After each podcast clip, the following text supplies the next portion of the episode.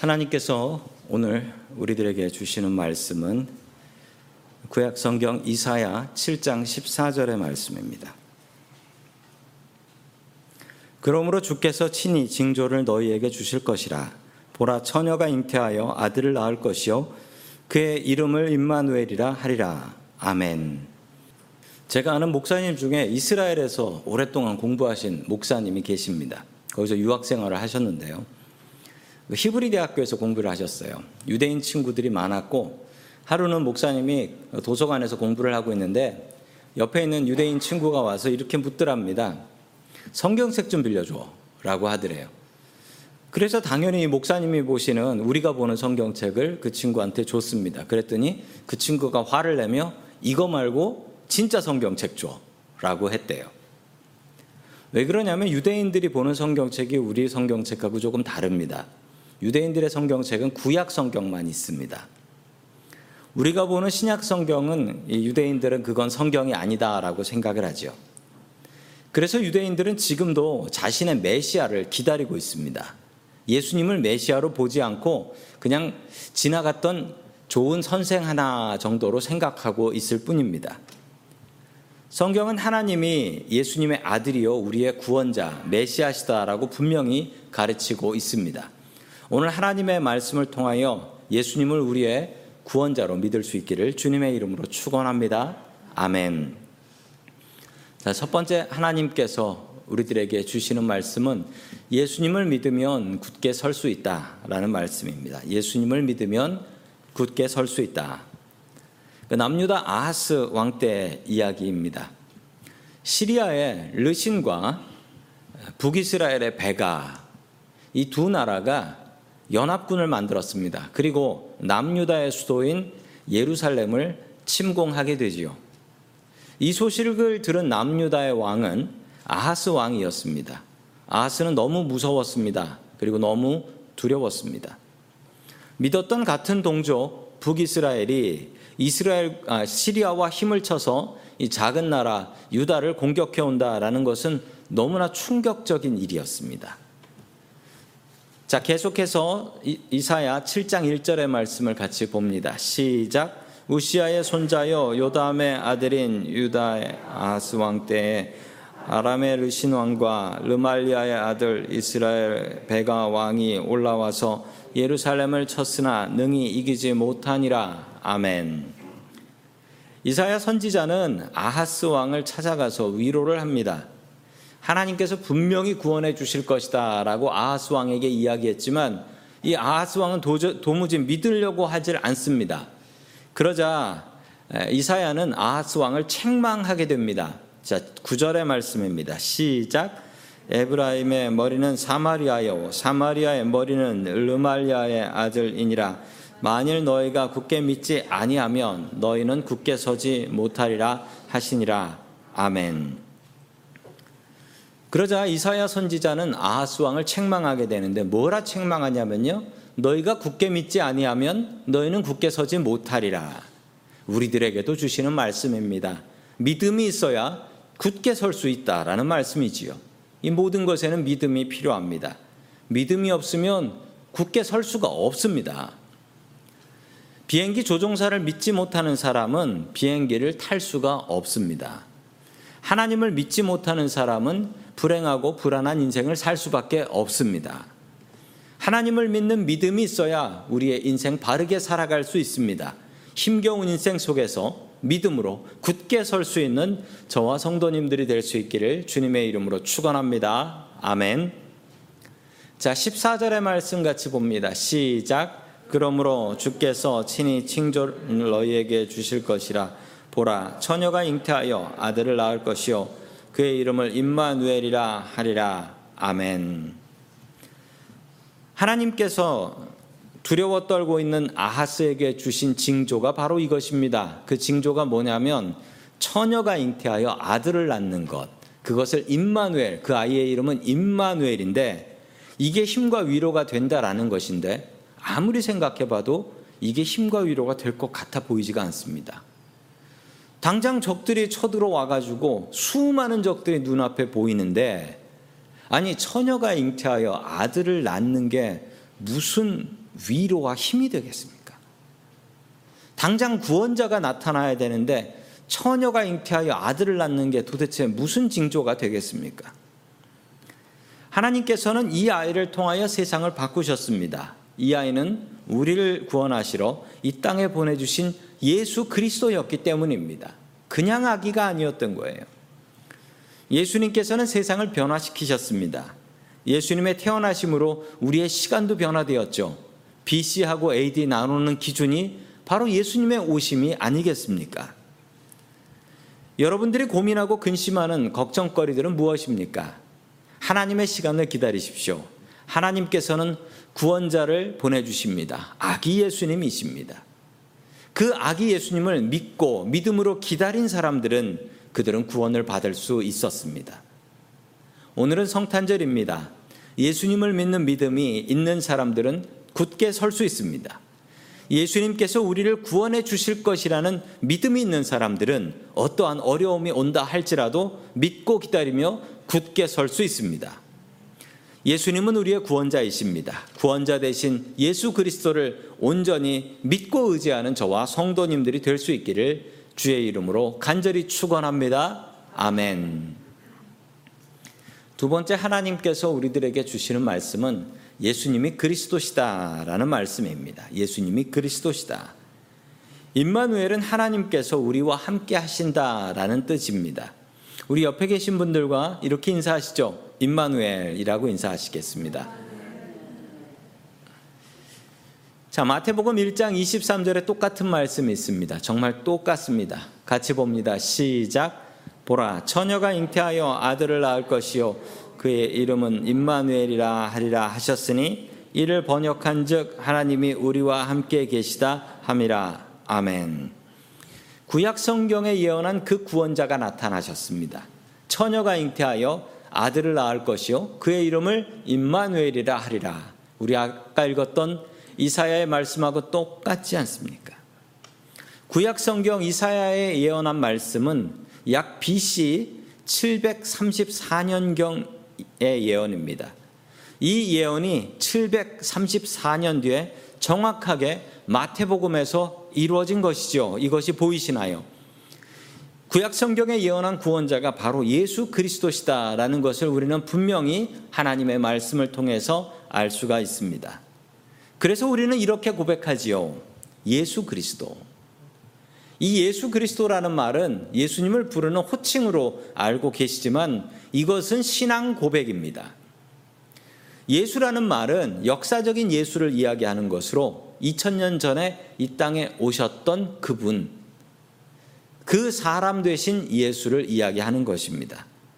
자, 그리고 그리스도는 무슨 뜻이냐면 그리스도는 이 헬라어인데 히브리어로는 메시아와 같은 말이고 구원자라는 뜻을 가지고 있습니다.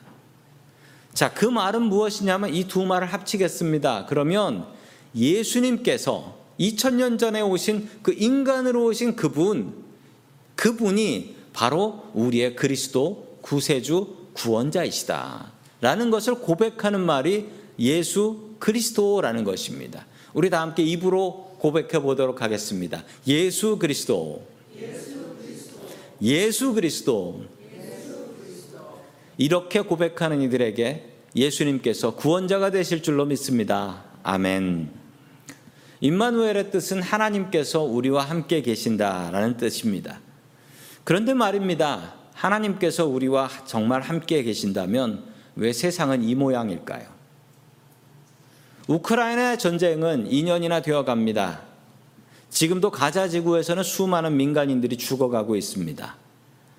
미얀마에서는 군인들이 민간인들을 죽이고 있습니다. 하나님께서 세상의 문제를 좀 해결해 주시면 좋겠습니다. 하나님께서 함께 하신다면 왜 이런 일들이 있는 것일까요? 하나님께서 설마 능력이 없어서 세상을 못 고치는 것은 아닐까요? 하나님께서 능력이 없으신 것이 아닙니다. 하나님께서는 우리와 같이 아파하고 계십니다. 하나님께서 능력이 없으셔서 세상의 불의를 참고 계신 것이 아닙니다. 하나님께서는 참아주고 계시고 하나님께서는 정하신 날에 분명히 하나님의 정의를 이루어 주실 것입니다. 우리는 그때까지 견뎌야 합니다. 하나님을 믿고 견뎌야 합니다. 또한 우리들은 세상 속에서 우리들이 세상에 하나님의 정의를 이루도록 노력하며 살아야 할 것입니다. 하나님께서 우리와 함께 하십니다. 2017년 미국 커네티컷에 있는 병원에서 찍은 사진입니다. 저 사람들은 뭐 하고 있는 것일까요? 이 두 사람 병원에서 결혼식을 했습니다. 남자 이름은 데이빗, 여자 이름은 헤더. 이 둘은 2015년에 만났고 서로를 사랑했고 2년 뒤에 결혼하기로 했습니다. 그런데 이들에게 불행이 찾아옵니다. 헤더가 병원에 갔는데 병원에서 가보니 유방암 말기였다라고 합니다. 데이빗은 헤더를 떠나지 않았습니다. 그러나 헤더의 상태는 점점 더 나빠지기 시작했고 얼마 살지 못할 것이다 라는 이야기를 들었습니다. 그래서 데이빗은 서둘러서 2017년 12월 22일 병원에서 결혼식을 합니다. 준비한 어, 결혼 반지를 끼워줬고 헤더는 너무 기뻐서 마지막 힘을 내서 두 손을 번쩍 들었습니다. 주변에 계신 그 결혼식을 참여하신 분들을 보면 기뻐하시는 분들 반, 슬퍼하시는 분들 반이에요. 결혼식을 올리고 나서 한 시간 뒤 헤더는 하늘나라에 갔습니다. 도대체 이런 결혼식에 무슨 의미가 있을까요? 같이 살 수도 없는 결혼식을 해서 뭐 할까요? 그런데 그렇지 않습니다. 최소한 헤더는 죽는 순간까지 두렵지 않았습니다. 마지막 순간까지 자기 옆을 지켜주는 데이빗이 있었기 때문이지요. 헤더는 죽음을 이길 수는 없었습니다. 그러나 그는 죽을 때까지 외롭고 두렵지는 않았습니다. 하나님께서 우리와 함께 하십니다. 어떤 사람이 예수님과 해변을 걷고 있었다라고 합니다. 걸어온 길을 다시 한번 돌아보니까 아, 길 위에 저렇게 발자국이 있는 거예요. 두 개는 내 발자국, 두 개는 예수님의 발자국.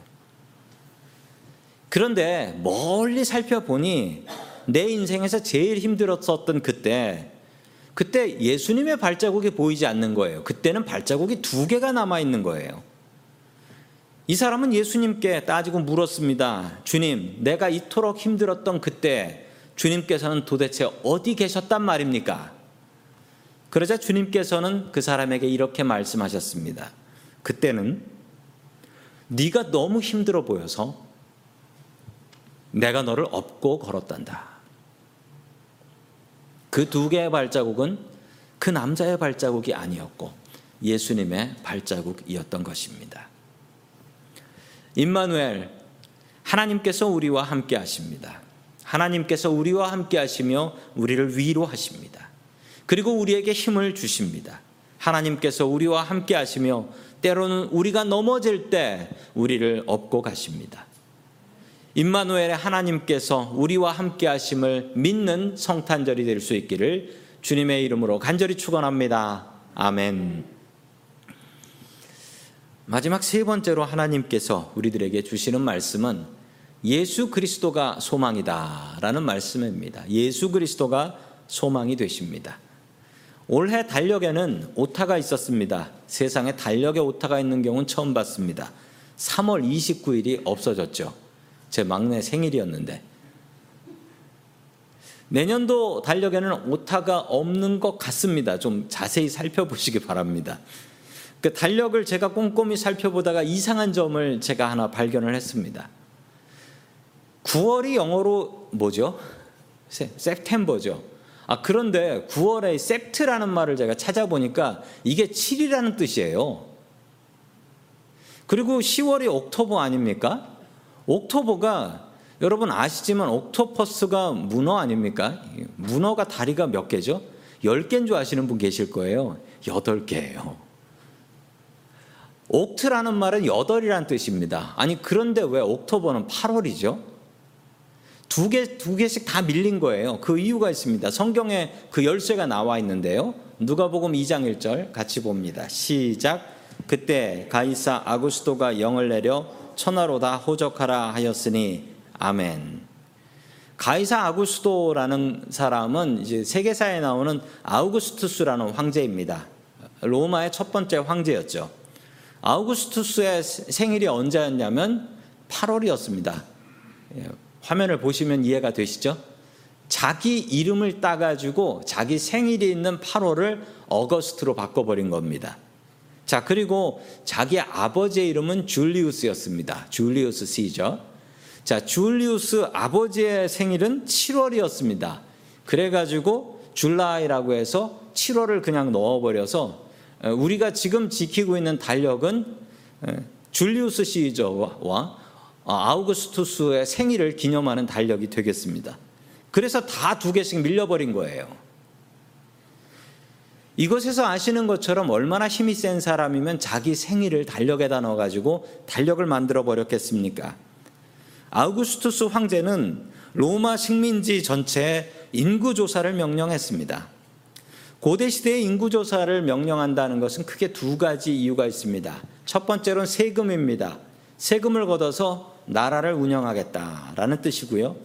두 번째로는 군인을 얼마나 뽑아낼 수 있느냐, 군인을 얼마나 차출해 가지고 전쟁을 할 수 있느냐, 이것을 위해서 인구 조사를 했지요.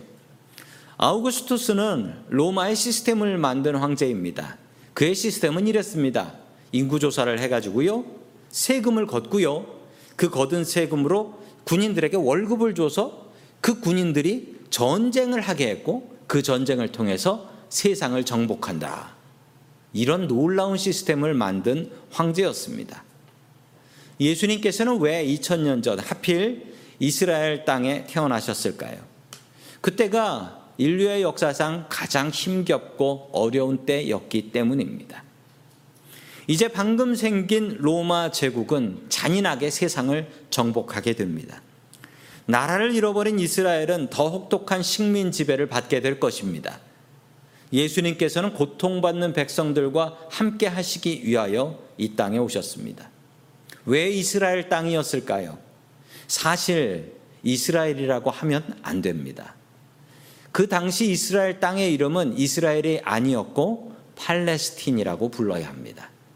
팔레스타인 사람들, 블레셋 사람들의 땅이라는 뜻이죠. 왜냐하면 이스라엘은 이미 BC 722년에 세상에서 멸망해 버린 나라였기 때문에 이스라엘이라고 하면 안 됩니다. 팔레스틴이라고 불러야 합니다. 세계사에는 그렇게 나옵니다. 로마 제국은 팔레스타인을 짓밟고 이집트를 차지하려고 했습니다.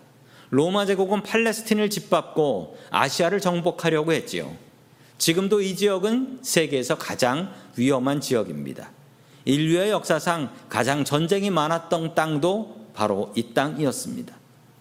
주님께서는 인류의 가장 힘들었던 때 세상에서 가장 위험한 곳으로 찾아가 주신 것입니다. 예수 그리스도가 우리의 소망입니다. 인류의 역사상 가장 잔인했던 전쟁은 1차 세계대전이었다라고 합니다. 엄청난 참호전이 있었거든요. 1914년, 그러니까 지금부터 99년 전 7월 28일에 전쟁이 시작되었습니다. 두세 달 정도면 끝날 줄 알고 전쟁에 간 군인들도 얇은 옷만 가지고 갔는데 전쟁은 쉽게 끝나지 않았고 전쟁터에서 크리스마스를 맞게 되었습니다. 추운 겨울이 시작되자 독일군과 영국군 모두는 지쳐 있었고 크리스마스 날은 정말 사람을 죽이고 싶지 않았습니다. 크리스마스 날 그들은 자기 나라 말로 성탄 찬양을 이쪽 저쪽에서 부르기 시작했고 그들의 마음이 열리기 시작했습니다. 그래서 그들은 참호에서 나와 서로의 음식을 나눠주고 나눠 먹으며 또 죽은 전우들의 시체를 치우며 그리고 적들에게 미안하다. 내가 너희들의 동료들을 죽여서 미안하다라고 사과를 했습니다. 조금 전까지 사람을 죽이는 지옥 같은 전쟁터가 예수님 덕분에 천국이 되었습니다. 그리고 남자들 모이면 하는 짓이 뻔한데요. 영국하고 독일이 모인 김에 우리 전쟁 대신 축구 시합을 하자라고 했고 여기서 또 독일이 3대 2로 영국을 이겼다라고 합니다. 남자들은 군대를 가면 축구를 합니다. 이 놀라운 뉴스는 영국의 데일리 미러라는 신문에 실려서 저렇게 기사로 나아갑니다. 사람들은 환호했습니다. 이제 전쟁이 끝나나 보다. 그런데 이 뉴스가 나온 뒤 군 지휘부는 분노했습니다. 전쟁하라고 내보냈더니 누가 성탄절의 평화를 누리라고 했나? 누가 정전을 하라고 했나? 군 지휘부는 이 사진에 나온 이들을 모두 반역죄로 처벌을 했습니다. 그리고 다음에 성탄절 또 여전히 캐롤을 부르는 부대들이 있었고 캐롤을 부르는 부대들과 군인들이 있으면 적들은 그곳에 집중 사격을 했다라고 합니다. 상부에서 그런 명령을 내렸어요. 성탄절에도 전쟁을 한다. 예수님께서는 이 땅에 평화와 소망을 주시기 위해 오셨습니다. 하늘에는 영광, 땅에는 평화입니다. 그러나 사람들은 이런 평화와 소망을 바라지 않습니다. 오늘도 우크라이나에는 전쟁이 계속될 것이고 팔레스타인 가자 지구에는 폭탄이 떨어질 것입니다. 주님의 바라시는 대로 이 땅에 평화가 있기를 소망합니다. 주님께서 우리들에게 바라시는 대로 우리는 어느 곳에 가나 평화를 전하는 사람들이 되어야 할 것입니다. 예수 그리스도가 우리의 소망인 줄로 믿습니다. 아멘. 다 함께 기도하겠습니다. 우리의 소망이 되시는 하나님 아버지, 성탄의 아침에 주님의 이름을 찬양합니다. 성경이 말하는 그 구원자가 예수 그리스도이심을 믿습니다. 그 믿음으로 굳게 설 수 있게 도와주시옵소서. 예수님이 그리스도이신 줄 믿습니다. 2000년 전 이 땅에 오신 예수님께서 우리를 구하러 오신 그 예수님임을 믿고 의지합니다. 주님 세상은 전쟁으로 가득하고 평화가 없습니다. 주님의 평화를 소망합니다. 주님으로 평화를 누릴 수 있게 도와주시옵소서. 임마누엘의 하나님을 찬양합니다. 주님 우리와 함께하여 주옵소서. 우리의 믿음의 고백이 되시는 예수 그리스도의 이름으로 기도드립니다. 아멘.